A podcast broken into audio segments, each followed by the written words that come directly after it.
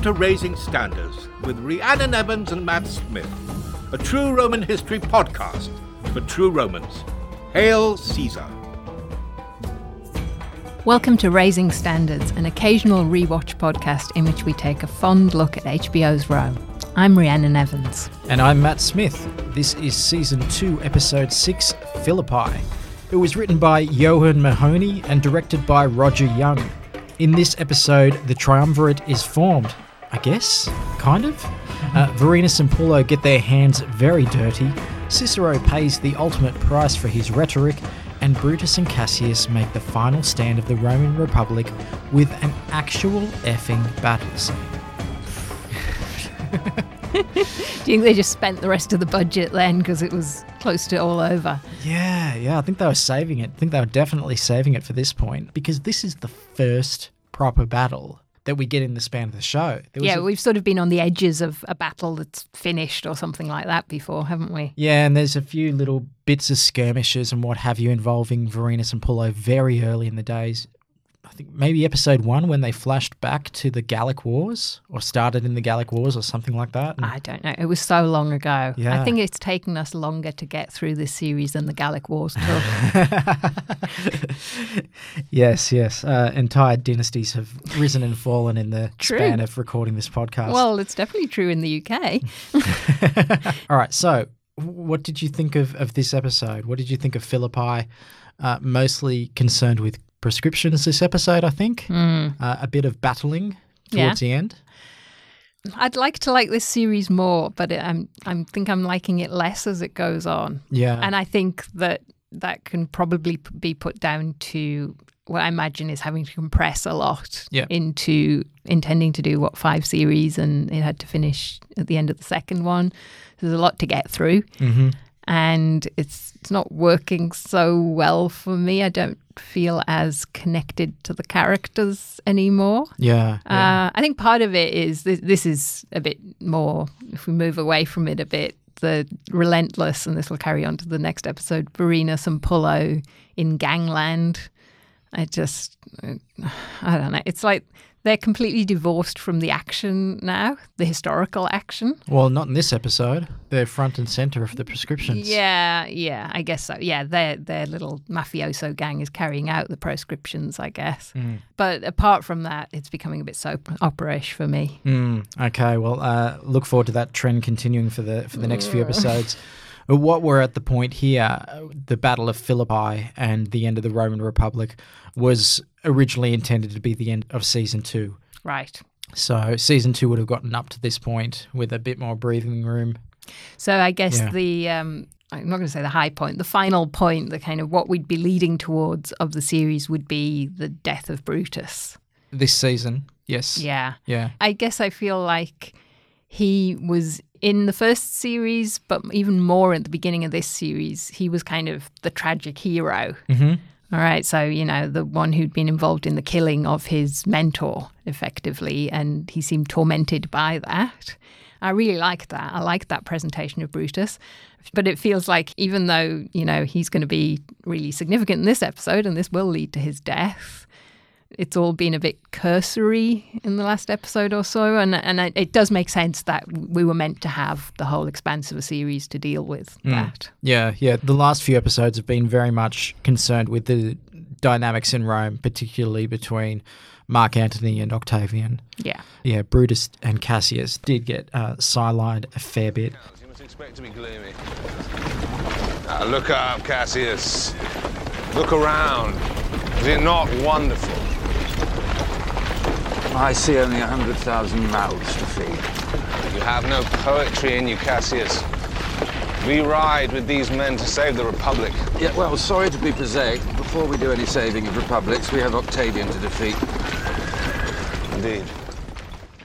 So this episode is called Philippi, which is the final battle between the forces of the Republicans, so that's Cassius and Brutus, against the united front of Octavian and Mark Antony.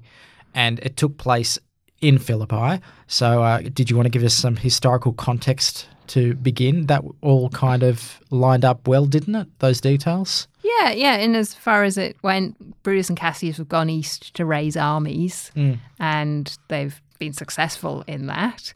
And I guess at some point along the way, they're potentially thinking of raising an army to go back to Italy, but they don't get to do that because, for want of a better word, the Caesarians, because that's all that connects them, is their connection to Julius Caesar and the kind of anti Senate, what is left after the Civil War, they get together and pursue them to hmm. northern Greece. So they choose that battleground ineffectively. Yeah, and that all seems to stack up with what they presented in the episode.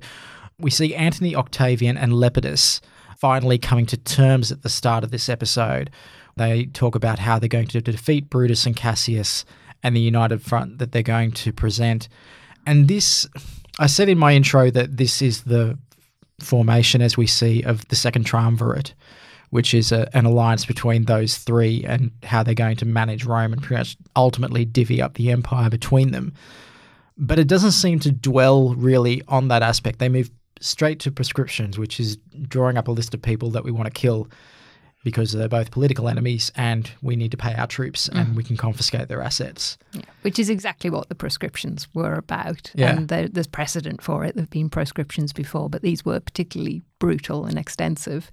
That's kind of the point of the triumvirate in this episode, isn't it? That I guess we don't get a sense of them having to come together and put aside their differences, so I don't recall that. And No. also, we don't have much background on Lepidus, do we? He sort of appeared kind of from nowhere. Yeah, so he swanned in in the previous episode and uh, very quickly was subservient to Antony.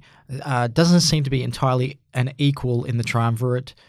Didn't seem to be that equal in the history books, though, to be honest. Yeah, well, I think part of that is the the benefit of hindsight that Hmm. he will be the third wheel. You know, it is an uneasy partnership, which we get that sense from the fact that they depict Antony and Octavian as really locked horns, mm. despite having to try and put that aside and act together. To the extent that we've seen Antony beating Octavian up in this series, which we don't have historical evidence for, but that kind of shows conflict very Yeah, clearly. yeah. And of course, the the conflict in the series is partly fed by Antony's affair with Atia, which again is something the series does, but history doesn't.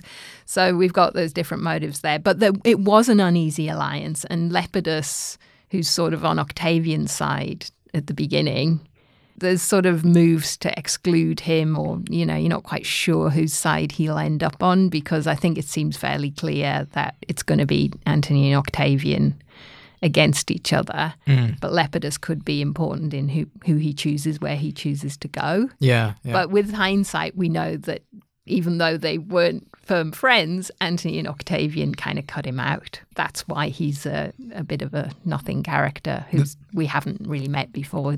They haven't felt the need to bring him in as a character earlier in the series. I think the show uses him as much as they needed to. And speaking of Atia, Atia is in this scene uh, while they're talking about the proscriptions and how they will go about. So, uh, what did you think about the agreements that, that they make in this scene and how they're describing it, and also Artia's contribution to it? I have a name while you're at it. Not Servilia. We cannot kill women. Not Servilia. Rufus Tranquillus. Who? Isn't he father to Octavia's friend Jocasta? Why do you want him dead? I don't like the girl. She's bad influence. This is not a game, Mother. Her father is immensely rich. True. Stone quarries. Woe unto Rufus Tranquillus, then. So some of this is based on the historical sources we have in Dio Cassius and Appian. The fact that they kind of add to each other's lists and say, well, if you're going to have that person, I want this one. Mm. The fact that Cicero is going to be right in the centre from Antony's point of view, no surprise there. First person Antony brings up is Cicero. Yeah. Yeah, there was absolute hatred between the two of them, which we have seen in the series, and that that's true. The part that is not reflected here is that Octavian wasn't initially happy with putting Cicero on the list, mm. and Octavian doesn't seem bothered about it. No, here. very quickly Yeah, went along fine. with that idea. Yeah. Yeah.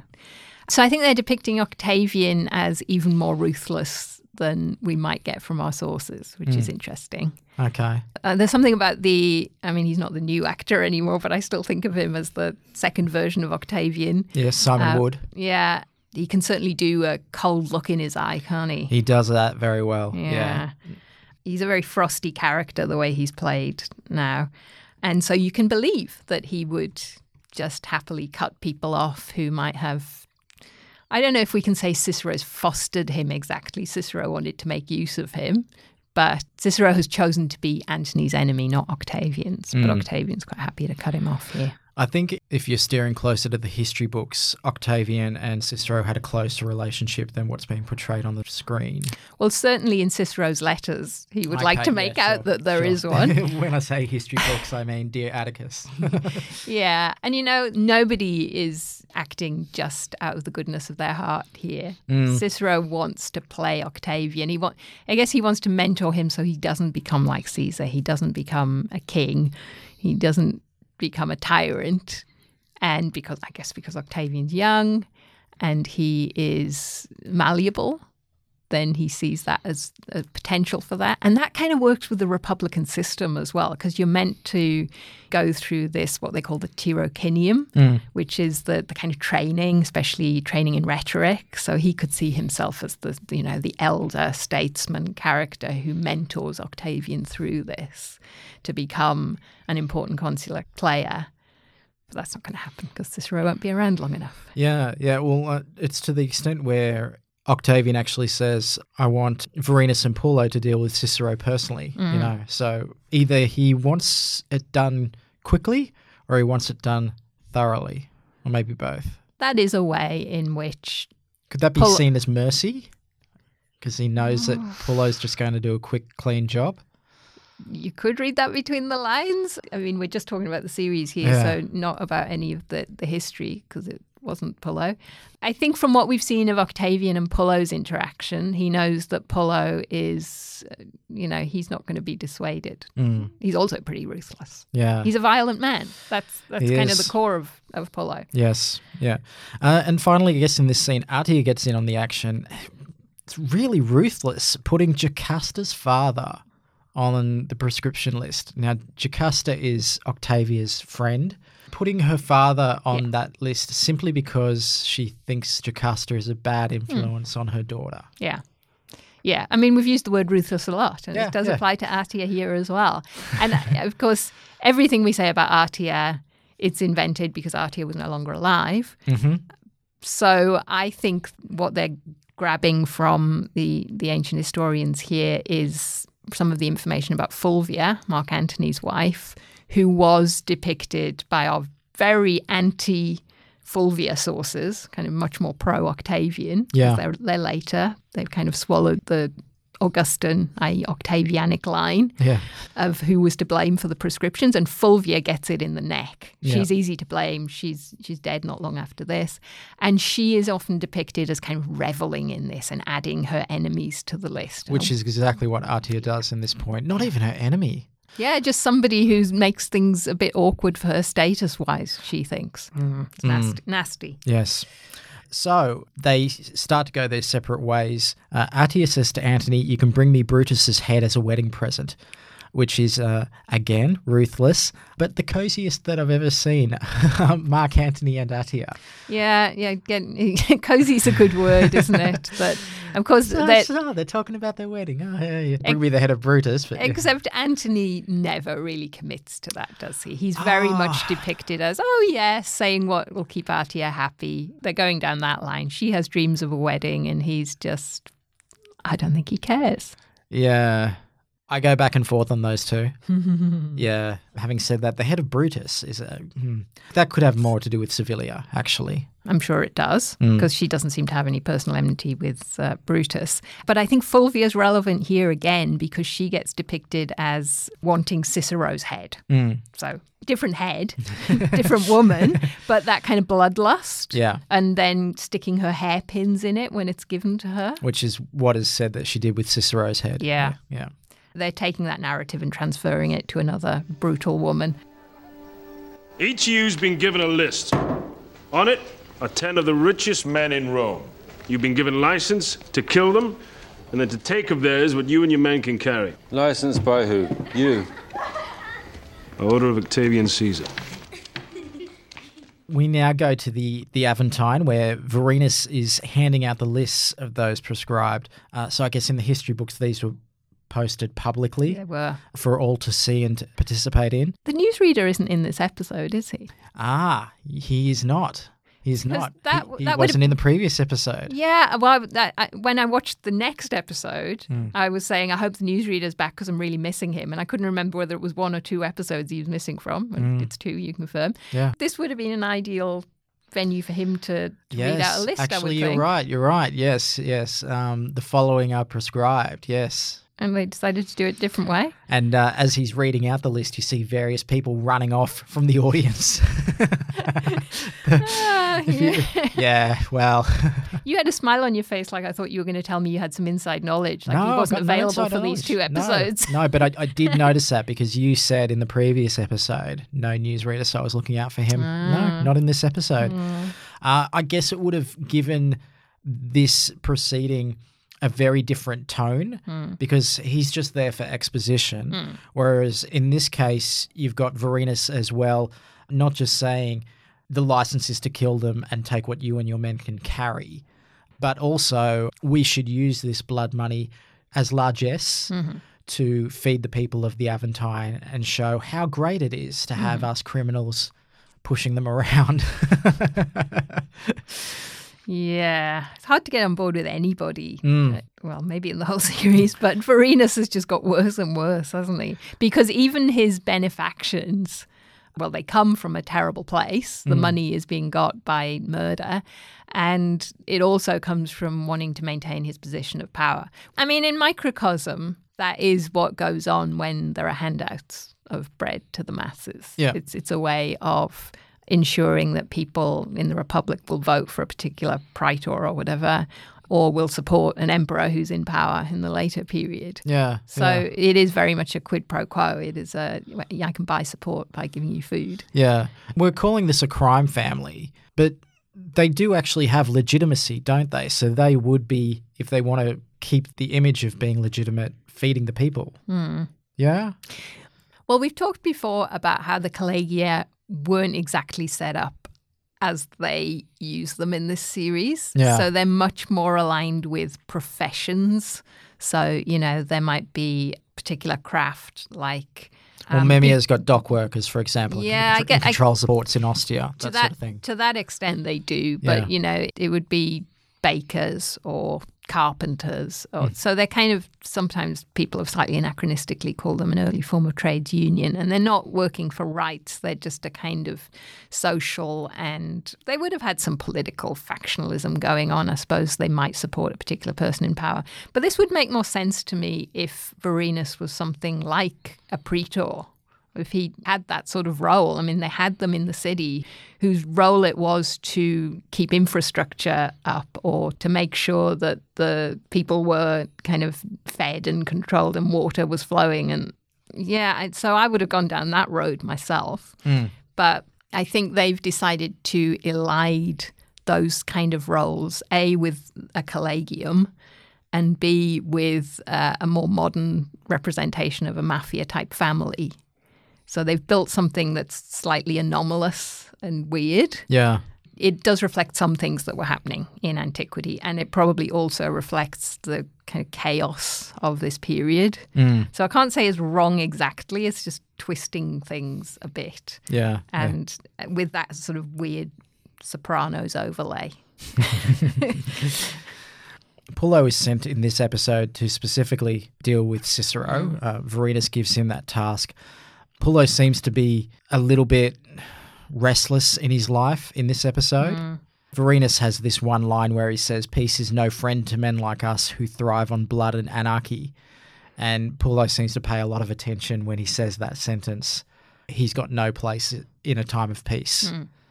And also, when the soldiers are leaving later on, he looks at them leaving very wistfully. Yeah. Yeah. Why doesn't he just join up again? Well, I, th- I think if it wasn't for his wife Irene, he probably would have. Mm. Uh, once it gets to the end of this episode, and and she goes, "Oh, by the way, I'm pregnant," that definitely Mm. anchors him. But I think he was inclined to maybe go before then. You know, he was trying to talk it up.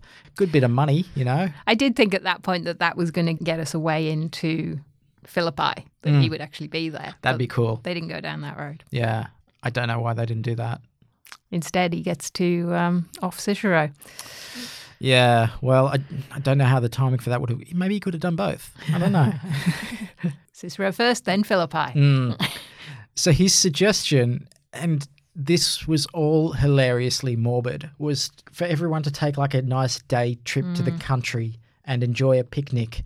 And I'll just go for a couple of hours and, you know, Mm. dispatch with this respected Roman senator. It's a very weird tone. Yeah. I'm not sure what it was about. Was it some kind of, I don't know, elegy for the Republic? Because Cicero dying, I guess, is could be seen as the end of the Republic. Mm. Whatever, whenever you want to date that, one of the dates could be this. I think it was maybe just showing how normalized this kind of thing is and that it's not out of the ordinary. You know, while we're there, we might as well have a nice picnic. You know, this thing that I'm going to do for just a few hours is just, you know, a diversion from what my life is. Hmm. I don't know if it speaks worse of Pullo that he's just so casual about all of this, or if it speaks worse for his family for just going along with it all and just going, yeah, nice day in the country, you know? I can't remember. Do they know that he's going to kill Cicero? Well, of course, because, you know, Vorenus gives him the task. Yeah, but do the family know? Oh, I'm sure Irene knows, you know, as I say, normalized. Hmm, okay. Mightn't tell the kids. But then Freak again, you know, out. this is Rome. Hmm. Cicero's reaction this is the first that he's hearing of the, the reconciliation, the deal that's struck between Antony and Octavian, which uh, is kind of a bit inaccurate. Mhm. And he takes it with shock. Uh, he's not in Rome at the time, which I, I think he might have been in history. He fled from Rome. Yeah, he had fled. So we've got this information from Appian in Book 4, Chapter 19 and 20. And he'd gone on a boat when he found out that he'd been proscribed Yeah. And couldn't stay long on the boat because he had seasickness. So he went to, he's got villas everywhere. He's Mm. very wealthy. A villa near Caieta. So he's not at Tusculum, which I think they say in the series.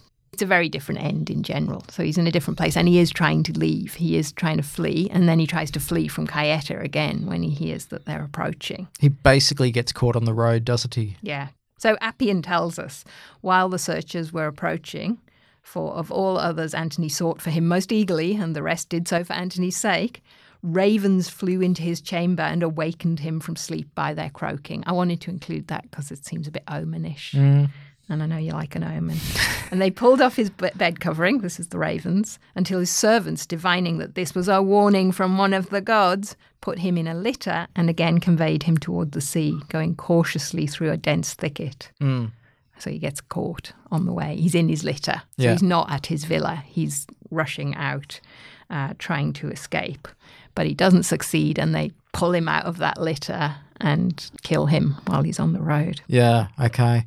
So the way that the show shows it is that he's at his villa at the time, which was a really impressive villa. Hmm. Was was that an actual villa or do you think that was a set? I don't know. I'm wondering if they found Oh. a villa somewhere around Italy for filming that. I wasn't thinking about that while I was watching it. Oh, I was, I Um, was looking at it going, whoa, that's look, yeah, really the set nice. is so elaborate at Mm. Cinecittà. I wouldn't be surprised, but I haven't seen any pictures of that. Yeah. So it may be that they they found a, a villa and. Uh, But then again, it was in very good condition.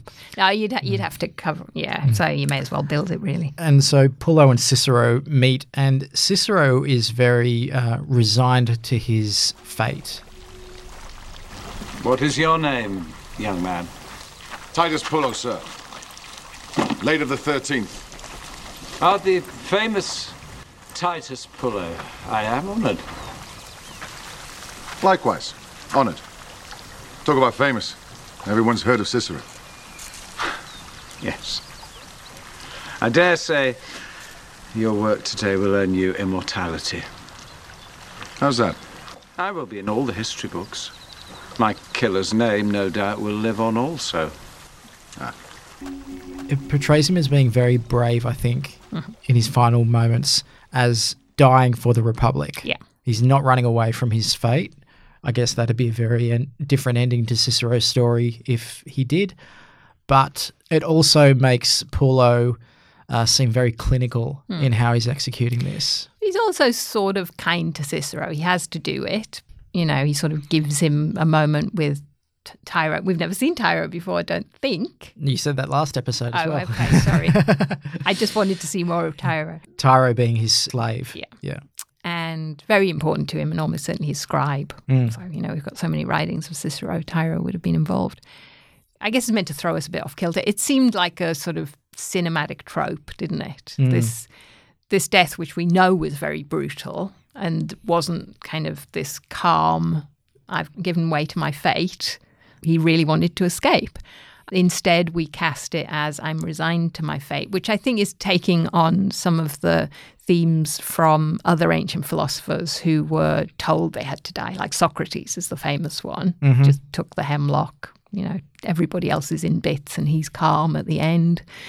Later than Cicero, Seneca will be ordered to kill himself by Nero and he'll try to emulate Socrates. And of course, Cicero wrote philosophical texts. So I think they're casting him as one of these calm, resigned to their fate, stoic in the modern sense of it, in the face of adversity. Yeah. And I can't think of examples, I'm sorry, but I, I know there are films where this sort of setup, people know that there's an assassin sent to get them, so they just calmly wait for it. Yes. Yeah. They're playing very much on that and, and deciding not to follow the ancient evidence. It would have been quite dramatic, I think, to have had him killed off in the way that uh, our texts present this to us. No, but he pretty much, you know, invites his ending because he knows he can't avoid it. It's like Billy in Predator. Uh, he takes, the, don't worry, he takes a hit anyway. I'm glad you found a filmic parallel for us. It wasn't the one I was expecting. you know? Okay. I don't think I've seen Predator, so that's why I'm being a bit hopeless on it, but I'm sure you're Um, right. He's Billy's slightly philosophical as well, if you want to look at it that way. Uh, so Cicero does take the time to write a letter to Brutus and Cassius. I'm assuming to warn them because they are taken by surprise that Mm. Octavian and Antony are working together. They don't get the letter. No, no, the letter becomes a hat. He probably as well takes a time for one final letter to Atticus, and off that goes. And I'm sure that that reached its destination. Pullo is all but guided in and handed the sword. Yeah. He's handed some fruit. He gets to pick some peaches. Yeah, which is part of that whole pastoral picnic element of it, Yes. isn't it? That he takes the peaches from the man he's just murdered and takes them back to the family outing. Mm. But it is interesting that Cicero says, My killer's name will live on also, because Pullo isn't the name that lives on for that reason. We know the name of his killers, though. We do. So there was Herennius, who was a centurion, and Popilius, who was a tribune. And they were both, according to Dio Cassius, book 47, chapter 11. Dio tells us that he was proud of his role. Popilius, the military tribune who had been sent to kill the man who had once defended him in court, in gratitude there, Mm. set up a statue of himself wearing a wreath, sitting beside the severed head of Cicero. How, how can you be so proud of yourself for doing that? Just the end of that sentence, Dio says, a gesture that so pleased Antony that he added a bonus to his award. Mm. How quickly can you set up a statue with a severed head beside it? Oh, well. Have you got them just ready? You know, there are. You've, you got them you've just ready where you slap ready. the face on Yeah. them. Yeah, yeah, yeah. yeah. It's like a pick a brick, sure. Hmm. So, not quite how it happened, but an interesting, different version. Mm. After Pullo returns to uh, his family at the picnic with his uh, peaches, and we see the fate of Cicero's final letter, which would have been pretty cool to read if we ever got that at some point. You know, f- find it still folded up in a hat in a corner of an excavation somewhere. Paper Um, doesn't survive yeah, like know. that. We see, and I believe it's Pullo nailing Cicero's hands to the doors of the Senate. Yeah, it's in the wrong place. Yeah, know. So it should be on the speaker's platform, Mm. rostra, which is what Antony wants because that's where Cicero had made many of his speeches to the people. Um, and it's the right hand in particular, the writing hand, although he had scribes. So Going back to Dio again, 47, chapter 8. When, however, the head of Cicero also was brought to them one day he had been overtaken and slain in flight, Mm. lest we forget that it's not how it's portrayed here. Antony uttered many bitter reproaches against it and then ordered it to be exposed on the rostra more prominently than the rest, in order that it might be seen in the very place where Cicero had so often been heard declaiming against him, together with his right hand, just as it had been cut off. So it's the head and the right hand that's actually exposed. Yeah. It's really brutal and nasty either way. Yeah, the episode shows it with that brutality. Mm. Surprisingly, though, we see very little else of the proscriptions. Yeah. And it would have been good to put the forum set to use and actually, you know, I'm not after bloodlust. You, you, what you do want more blood, don't you? I'm- you want more I'm bodies not. hanging around. I wanted the chaos that it caused. I think that that would have been good just to show how much Rome is kind of spiraling out of control at this point. I guess we get a bit of that with Jocasta. And that's all that we get. Yeah. Before we move on, can I ask you if you have any theories as to why they don't want to show the head of Cicero? Is that a step too far, or is it just hard even now? When you see severed heads on TV series, they never look real, do they? I mean, obviously, it's not the person's severed head, so they have to build one. That's a good question. Way back when we saw Pompey's head, Ah, yes. and I remember that after my interview with Ken because he he said he got paid for that episode just because his head was in it. So we have seen severed heads before, and I, I don't even think that that's the only one that we've seen. Maybe it's trying to spare Pullo from having to take that step himself. Cutting off the hands is pretty bad. Yeah, I know, but it's a bit hard for you to go back to your family picnic with a head. Yeah, I guess so. Hands, you put them in the saddlebag. Maybe not the same one that has the This peaches. is not the answer I was expecting. I don't know. I honestly don't know. Minor detail, I guess. Yeah. You know. I do sometimes think, and this is going to come up talking about this episode and the next one, whether um, maybe I'm overreading, whether they're trying to avoid repetition. How could I forget that we'd already had Pompey's head? I hadn't forgotten he was beheaded in Mm. Egypt, but uh, I just forgot we'd seen it in that episode. It's hard to think they feared being accused of too much bloodlust. Yeah. So the proscriptions continue in this episode. They seem to escalate. I think it said at the one point that there's been close to a thousand men. Yeah, which is definitely an underestimate. At least shown us that it was thousands. I think Yeah. I've seen 4,000 somewhere as an estimate. uh, including anyone who aided the proscribed, which is, you know, a, a thing that happened. It seemed to get out of control in the history books a bit, especially as Octavian and Antony got used to the money line. Mm. And I think in this episode, uh, it's maybe Agrippa who protests at the amount of people who are being added to the proscription list because Antony comes in with a few more names Mm. at one point. Agrippa is being used very much as a kind of moral conscience, isn't he? Mm. So Maecenas is just sort of, you know, Octavian's other mate.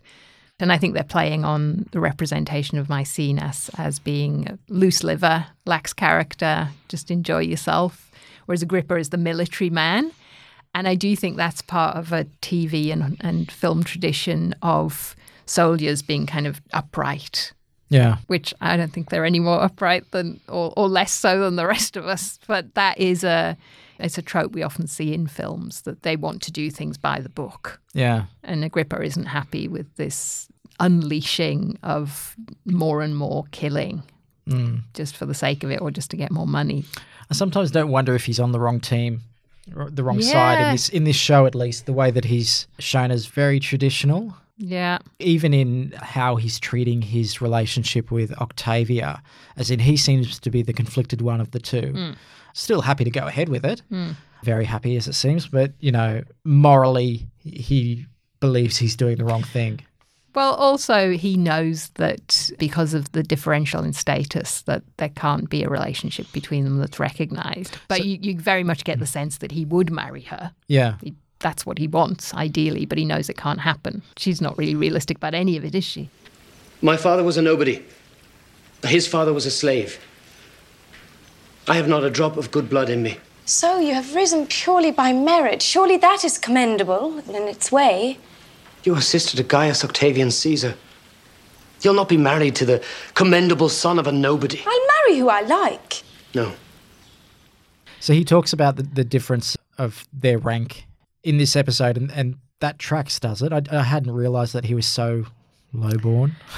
Part of our problem is we don't know much about Agrippa's background. Yeah, he doesn't come from a family we know about because she is from a patrician family. She's very, very, very high rank, you know, related to the Julii, Mm. even if it's through her mother's line. Mm. It does show them in this episode. I quite liked it. There was a, a blind man essentially running what seemed to be like a pay by the hour hotel. it seemed very anachronistic, but at the same time, I, I bought it.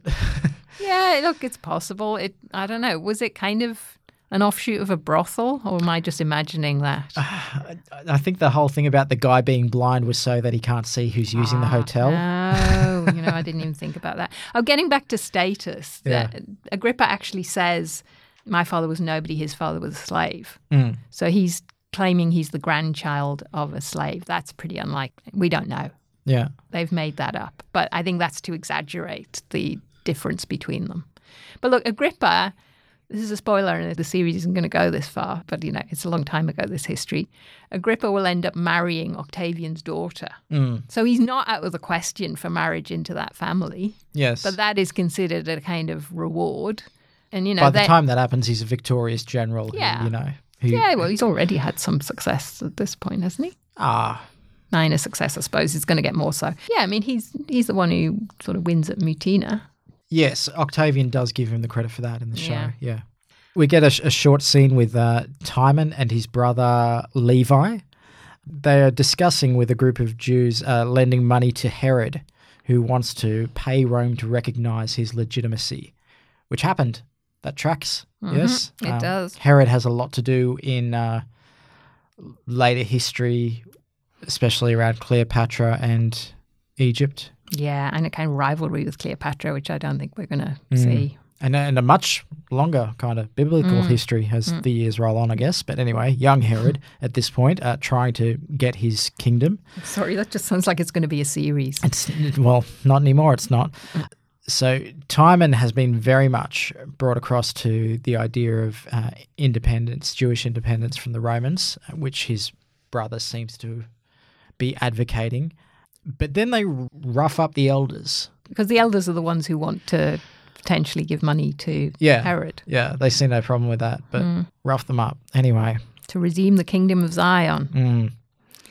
I have too little knowledge really to comment very much on this, but I wonder if it's there because, you know, there are people who can identify with this group still. Mm. So to recognize that there's a Jewish identity in antiquity as well.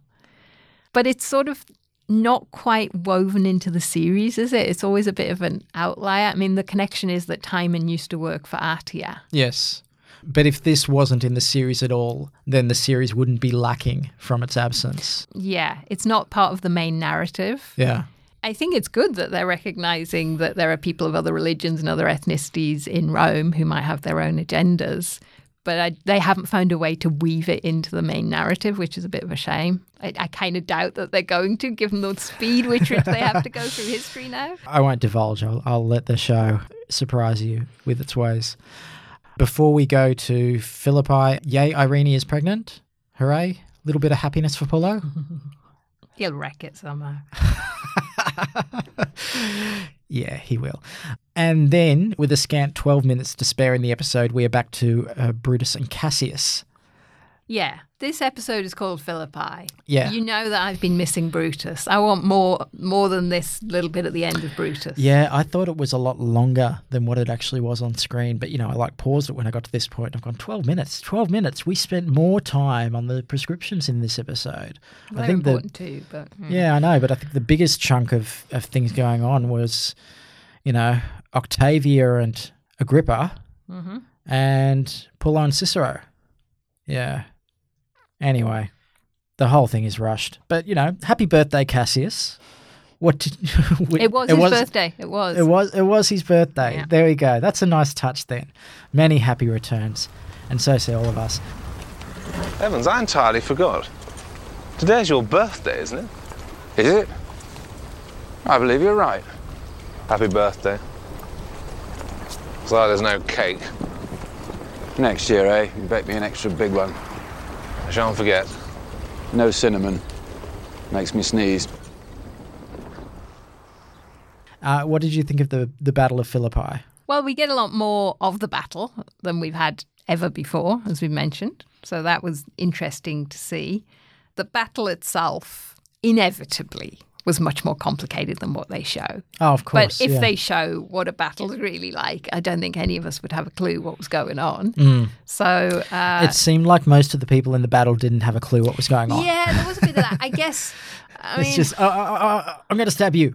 I don't know what the solution to this is. I think of, say, films I've seen where you get the overview, which I guess you could do with special effects these days, but I don't know how good they'd look, especially, what, 15 years later, of there is a right flank and there are cohorts. You Mm. didn't get any sense of that, did you?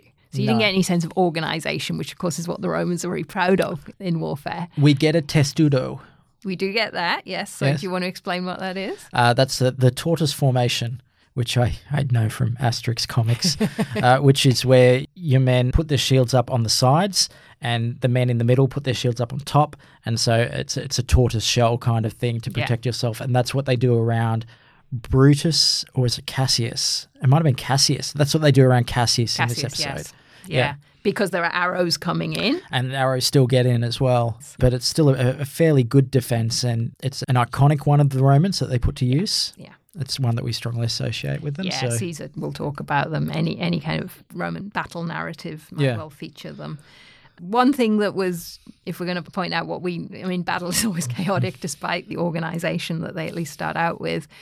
But Mark Antony and Octavian shouldn't be together. They're actually on different flanks. Yeah, fair enough. of- Yeah, yeah. Um, and Octavian hid away during the battle anyway. Well, I, I did like how they showed Antony, you know, gleefully charging off into battle, Agrippa following him after essentially seeking permission from Octavian to do that, and Octavian essentially sitting back Yeah. awkwardly, twiddling his thumbs, going, Well, what do I do now? Not, you know, oh, I should be going into battle as well, because that's what the men would expect.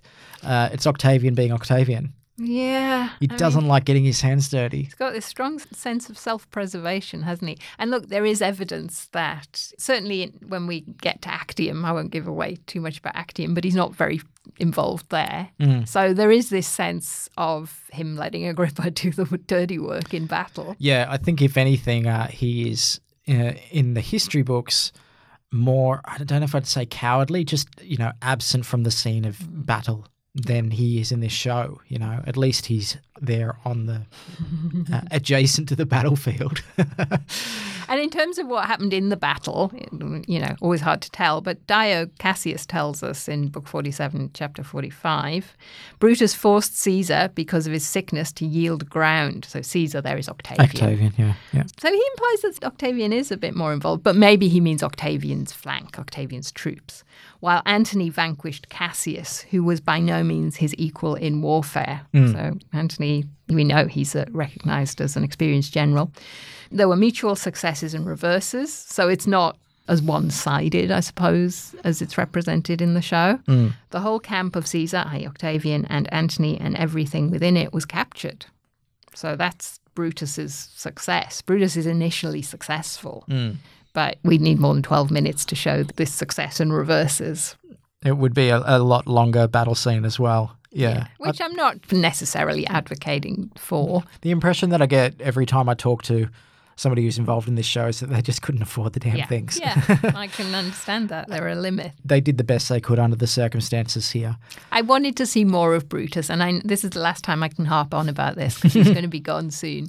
But I thought we could have had more of his sense of of what was going through his mind before the battle. We get a little bit of it. I mean, he's been pretty much in despair, hasn't he? And Yeah, we had um, himself together at times. we had depressed Brutus right after the assassination of Caesar. We had um, naked walking into the river Brutus. yes, I'd forgotten.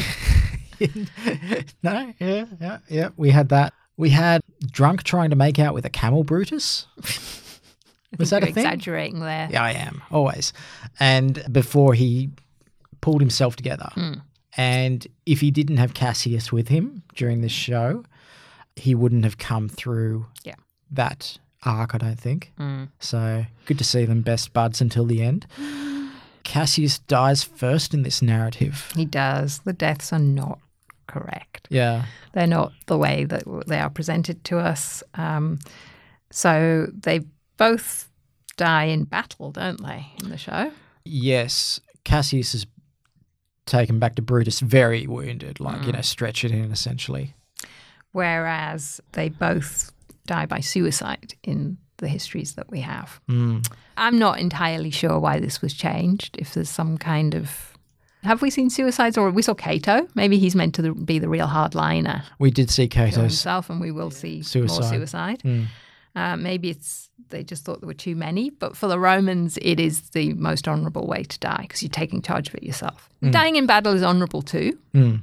You know, you want the wounds in the front and not the back, kind of thing. We do have accounts of their deaths. Dio has Cassius mistake a centurion sent by Brutus as the enemy, so he kills himself, which is one of those, oh, we didn't really need to do it type deaths, although he was going to lose this battle anyway, so I suppose he would have ended up dead. Mm. And then Brutus hiding the body to prevent the troops being demoralized and fighting on into the night. So, a long time after Cassius is dead, according to Dio. And then there are desertions, and that means Brutus just kind of loses his last hope. And he asks somebody around him to kill him, but none of them will do it. And we get slightly different accounts. Appian has Cassius order Pindarus' shield bearer kill him. And he says, or maybe Pindarus did it unordered. Mm. What he does confirm is that he died on his birthday. So they got that right. Yeah. And Plutarch, who wrote A Life of Brutus, says that he fell on his own sword. Or, there's always an or, he had his close friend Strato kill him. Right. This is the story that Appian copies. All of them have, which I really missed in this series, I'm kidding. Brutus quotes some lines of Greek tragedy in Greek at some Mm. point. Mm, which he didn't do in this, that's a little sure. bit of culture at the end. Something that's appropriate to a desperate situation. So what we get instead is Brutus pulling off his armor, taking out his sword, and just walking towards. Sea of men. Yeah, I'm going to say Antony's soldiers, but they're probably Octavians as well, or you know, some mixture of the two. You could maybe see that as a suicide. Mm, Yeah, I mean, he takes his armor off. Yeah. He knows he's going to die. Yeah. I don't know what to say about that. In addition, I don't know. Do you see the point in that? Is it more dramatic? Yes, definitely. Yeah, yeah. No suicide? I Yeah. don't know. I think that it, it also very much echoed how they showed the death of Caesar. Multiple stabbings. Yeah, collapsing against the first guy who mm. puts a sword into you and then just having everyone around you stick it in as well. Yeah. And of course, Brutus was involved in that murder, so Yeah. that would work thematically, except Caesar's not expecting it. No, no. So, yeah, I think it was a good battle scene. I really liked that they took the time to show so much of it as they did. Hmm. Even though, you know, I say it was only 12 minutes. yeah. I mean, there's only so much of actual battle that we need on screen, Yes. I suppose. Mm. And so this is. I've said that the death of Cicero could be seen as the end of the Republic, but this is a more common point at which to see Mm. the end of the Republic because there's going to be more conflict and more war, but it really is between people who want power now. I mean, you could see Brutus and Cassius as wanting power, but they at least claim that they're standing for something. They're standing for the Republic. Mm. And by the way, you could see certainly Julius Caesar and his heirs, Antony and Octavian, as claiming to stand for the people. But I don't get much sense of that in this series. Do you? No. They're purely after their own power for themselves. Yeah, you're right. Yeah, no, it's it's just a power thing in this. Yeah. So Cassius's head is shipped back to Rome. People appreciate the little touches. I find. I don't know who said that. Oh, I've, come I've on, written down a quote. That sounds like Mark Antony. It's, of course it's actually. Okay. Of course it is. The body of Cassius has been found. We're still searching for Brutus. Excellent. Have the head packed in salt for transportation back to Rome. People appreciate the little touches, I find. he and Atia, I don't know how. One of the successes is still getting us to like them when they're both such appalling people. I think the same extends to Pullo. Yeah, I guess so. Yeah. Yeah. He's lost me a little bit of late. Actually, Vorenus as well. Oh, Vorenus has lost me a lot. Everyone's awful in this show. Yeah, oh, you've noticed. I'm trying to think. Are any of them likable? They're not. I mean, I feel sorry for Servilia at times, but she's done appalling things. Mm. It's more feeling sorry for. Feel sorry for both Vorena elder and younger. Yeah, well, I mean, They're victims. Yeah, definitely. But having said that, yeah, wow. Okay, anyway, Mm. on that note, On that depressing note. Mm. Brutus's body is not found. We see uh, a person who's ransacking the, the battlefield, Mm. going after valuables, uh, cut off one of Brutus's fingers because it's got his family ring Mm. on it still. So uh, Brutus dies nameless on the battlefield. Didn't actually happen in real life. Shipped his head back to Rome. Yeah. So the end of Dio, he says the head was sent back to Rome, but there was a storm on the way. So the head ends up in the sea. Okay. Whereas Plutarch says that the body was treated with dignity by Mark Antony and the ashes were sent back to Servilia, as opposed to what we see here. So did you like the episode? I like it more now we've talked about it than I did. That's always the it. way. That's always the way. I talk you around, it seems. After Well- an hour of analysis, I quite like that episode. There was bits to like. There were interesting things to talk about. Yeah. I wanted to see Brutus presented in him. Uh, he's been so compelling, and I didn't get that sense. I didn't see the point of changing the way Cicero died. And I have no problem with the series making changes. There's no way that they can go into every intricate detail of what we know about Rome, and it's often contradictory anyway. Mhm. And sometimes they need to do things for dramatic reasons, or they can only shoot from this angle, or whatever it is. You can't have all the characters. I don't mind about that, but sometimes I don't really see why the change has happened. But I get the feeling that you didn't mind that as much. I see every change that they made be for expediency. Mm. They're trying to cover everything effectively and also just for cinematic reasons. I mean, the death of Cicero, I think, was much better than what they would have shown if they stuck closely to the history books. I think it was a much better ending for the character, and Pullo is great in it. I like it from that standpoint. I guess Yeah. that we've seen Cicero uh, talked to in offhand ways by characters as if he's unimportant, Mhm. and maybe having him die running away and in fear. That's not the end they wanted to give him. Yeah. So it is a more dignified end, that's for sure. Yeah. But it's also a more passive end, you could argue. It is. It is. But he's also a man who, who realizes what's going to happen to the Roman Republic. And I don't think that's a world he wants to live in anyway. Yeah, you see, that's the hardline view of Cato. Mm. But I get the sense from Cicero that he never gave up. Never gave up fighting for it. He didn't see the writing on the wall. And he really thought he could bring people round and be the mediator. And it like doesn't matter how many wars there are, how many proscriptions there are, he still seems to have hope. Yeah, he had his own way of, of fighting. Uh, Brutus and Cassius were very much, you know, by the sword kind of resistance. But the one that Cicero put forward was very different. Hmm. Yeah, so uh, so well, now- they Cicero Mm. and Brutus and Cassius. Yeah. Well, later, in fact. it's a, a very much a, a definite end to that chapter of history. Mm. You've been listening to Raising Standards, an occasional rewatch podcast in which we take a fond look at HBO's Rome with Rhiannon Evans and Matt Smith. If you like this podcast, please seek out our other podcasts, Emperors of Rome and When in Rome. They're there for all your historical Rome goodness. You can like Raising Standards on the Emperors of Rome Facebook page, and you can follow both of us on Twitter. Rhiannon is at Dr. Rhiannon Evans, I am at Nightlight Guy, and the podcast is at Rome Podcast. That's it today for Raising Standards, so until the next episode, I am Matt Smith. You've been fantastic, and thanks for listening.